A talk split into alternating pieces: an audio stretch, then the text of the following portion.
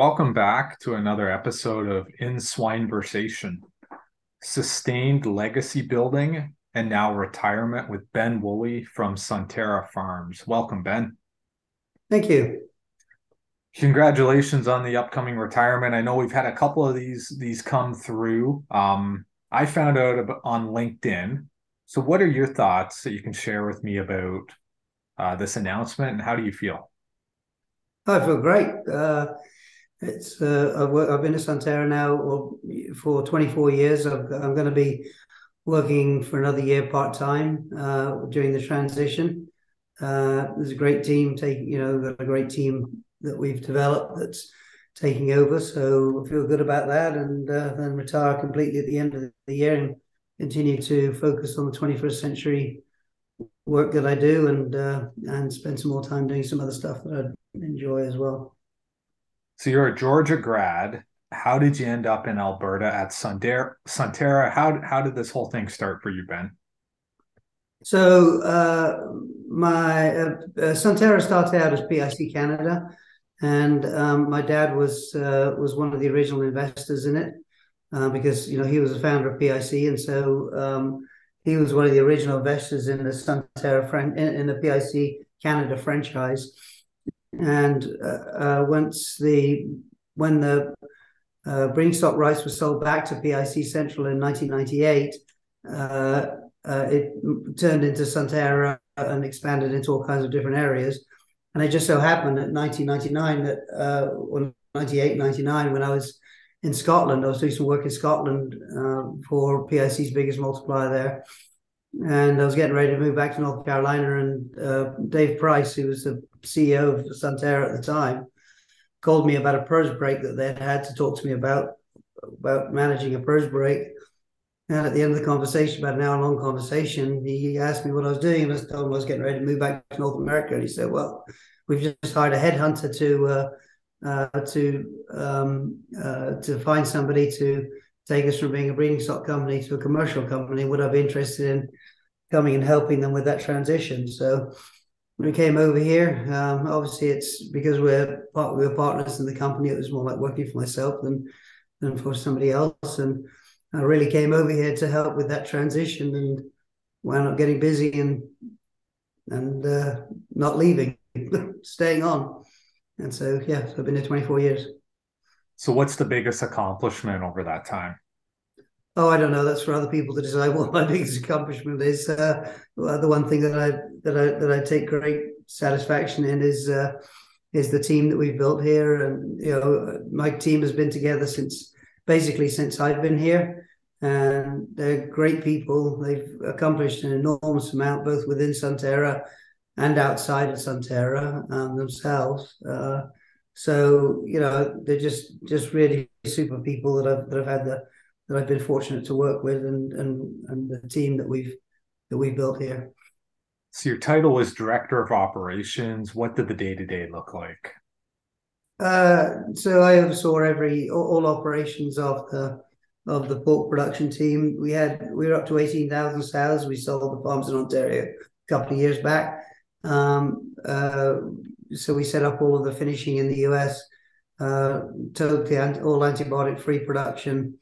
Um, and then uh, we also have a management company where we manage uh, a lot of pigs in the US for other people as well. So, you know, from my own point of view, it was more than anything else is just overseeing it, all the all the activities that that went on from on a day to day basis and production from production to accounting. And uh, I mean, I didn't, you know, Sunterra has, an accounting team, but that you know, we, we would do all of our own budgeting and all that sort of stuff and monitor the budgets and do all the hedge. I did all the hedging for the company and all that sort of stuff. So pretty much jack of all trades, master master of none, I guess. What they what they say.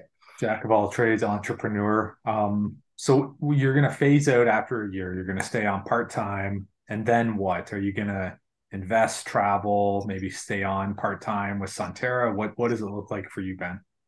Uh, so I'm a partner in the 21st century uh, with Steve Weiss and um, Len Shields and Page and, and, all the rest of the guys there.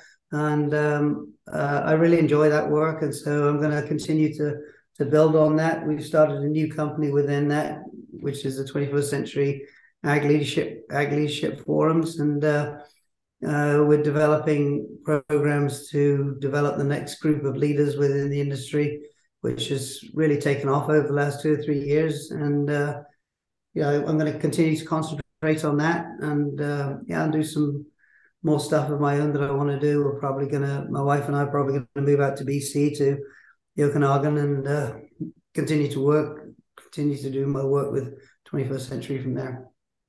So you have a lot of accomplishments and titles. I'm going to read a couple of these appointments and then garner your brief feedback. Um, so director of operations, overseeing 13,000 sows in Canada and finishing 370,000 finishing pigs in the US, plus all financial aspects and risk management. Right. And that was with Sunterra. Yeah. We also have a management company in the US where we manage a lot of pigs from other people. So we manage something like a million pigs a year in the US to, in total. Executive Director, Western Canadian Swine Health Board, um, partner in 21st Century Forums, owner of Morand LLC and Bangle Inc., Director of Sunwold and Sunterra Iowa Inc., Managing Director of Genetic Alliance, and past chairman, Canadian Pork Value Chain Roundtable and Banff Pork Seminar. So, that, what yep. does that summarize to you, Ben?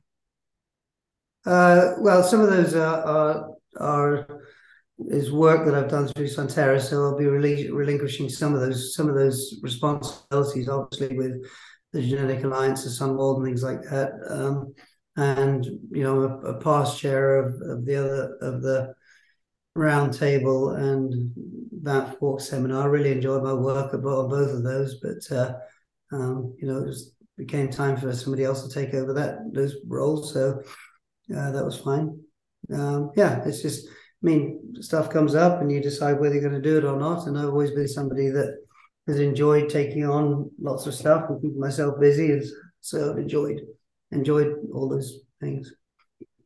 So tell me a little more about Sunterra. You're more than just a large pork producer. Um, so people who aren't familiar, can you talk about that a little bit, Ben? Sure. Uh, the company started out as PIC Canada um, with four investors, and um, the uh, most of the investors are selling their shares now. Um, Ray Price is the is the president and CEO of the company. Um, very forward-thinking company. When they sold the breeding stock rights back to PIC, they diversified into a number of different areas. So we now have uh, nine retail outlets in Calgary and Edmonton. Uh, these are high-end grocery stores and bistros. Uh, we have a, a processing plant, uh, so a pig a pig slaughter plant that I ran for a couple of years when the when the uh, general manager got sick. Um, uh, we also have a further processing plant where we produce prosciutto and salami and cooked hams. Uh, and then two years ago, uh, built 23 acres of greenhouses producing tomatoes and um, and and strawberries. We also farm uh, something like 5,000 acres of land.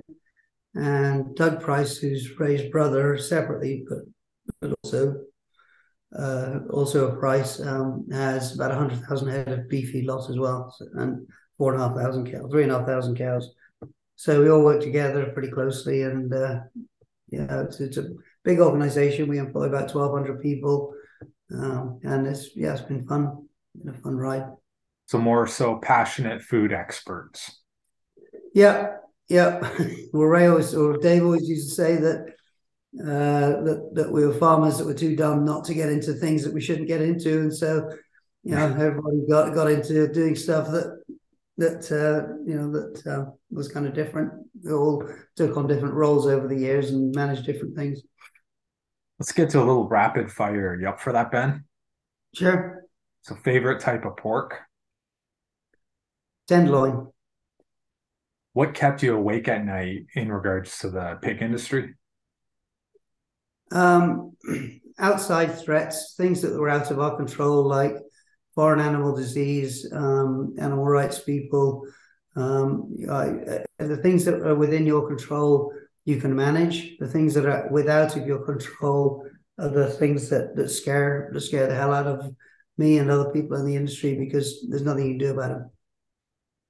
Favorite memory? Winning provincials when I was when I was coaching a soccer team. Was that overseas?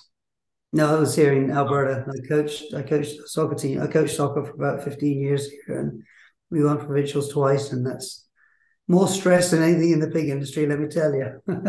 stress and fun too. oh yeah, lots lots of fun, but uh, yeah. So a few hobbies. So maybe soccer. Do you have a few others?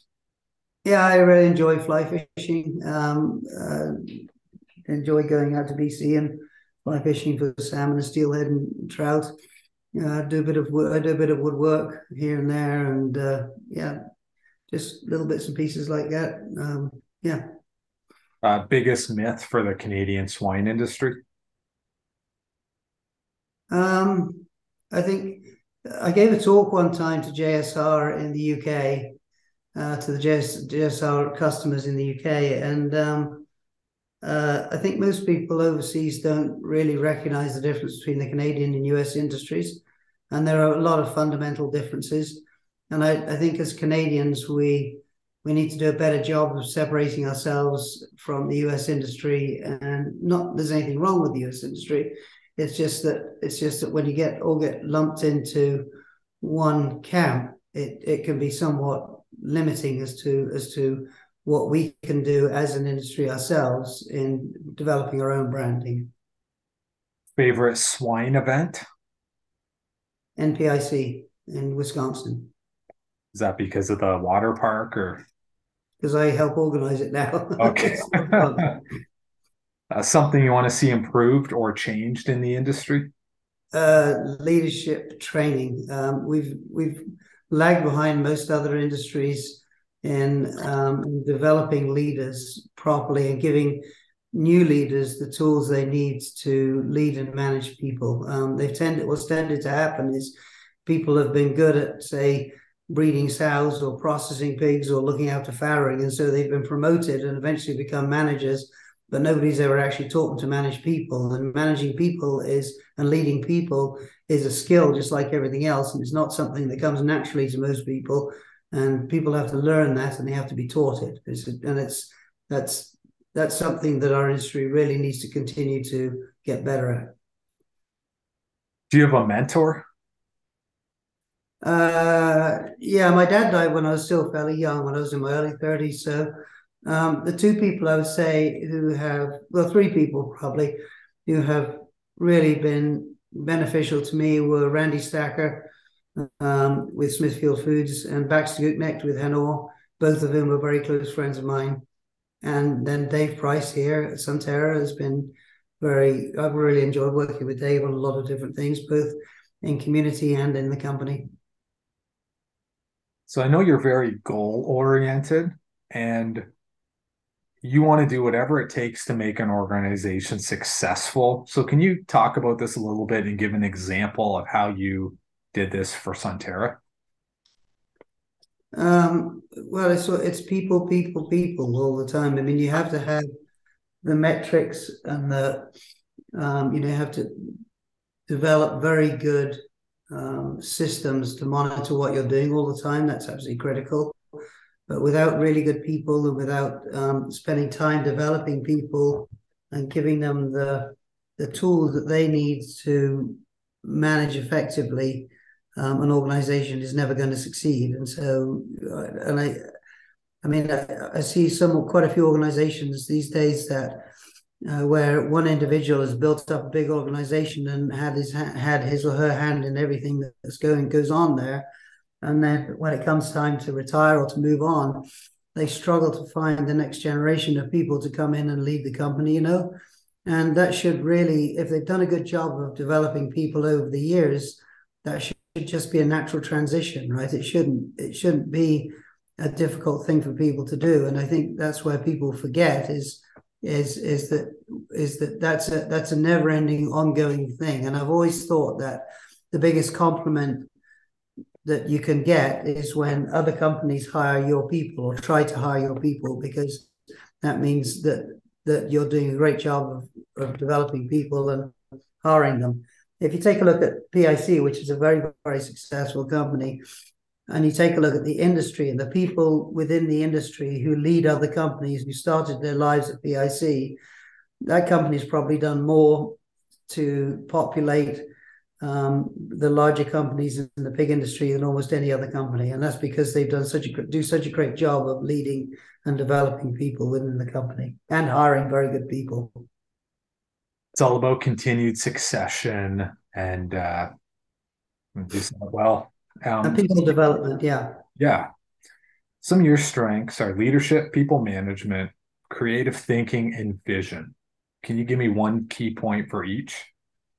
Oh gosh, I don't know. Uh, uh, people leadership would be, uh, um, you know, giving people the tools they need to lead. It's again, you know, it's they need they need to go through courses and understand what leadership means um, and be taught that. And so I've always been a big believer in that.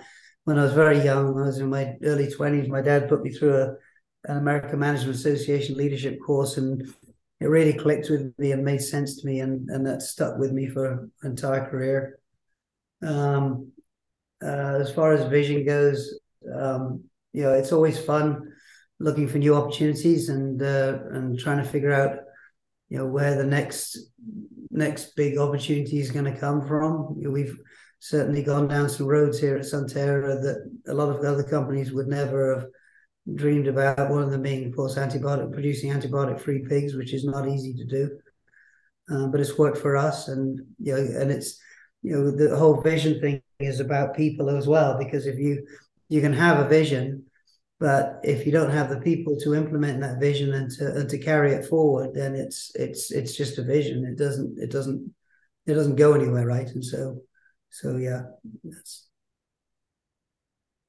so you span decades in the industry, the 80s, 90s, 2000, 2010s. Now we're in the 2020s. Um, is there one thing briefly that you can mention that stands out in each decade, starting with the 80s?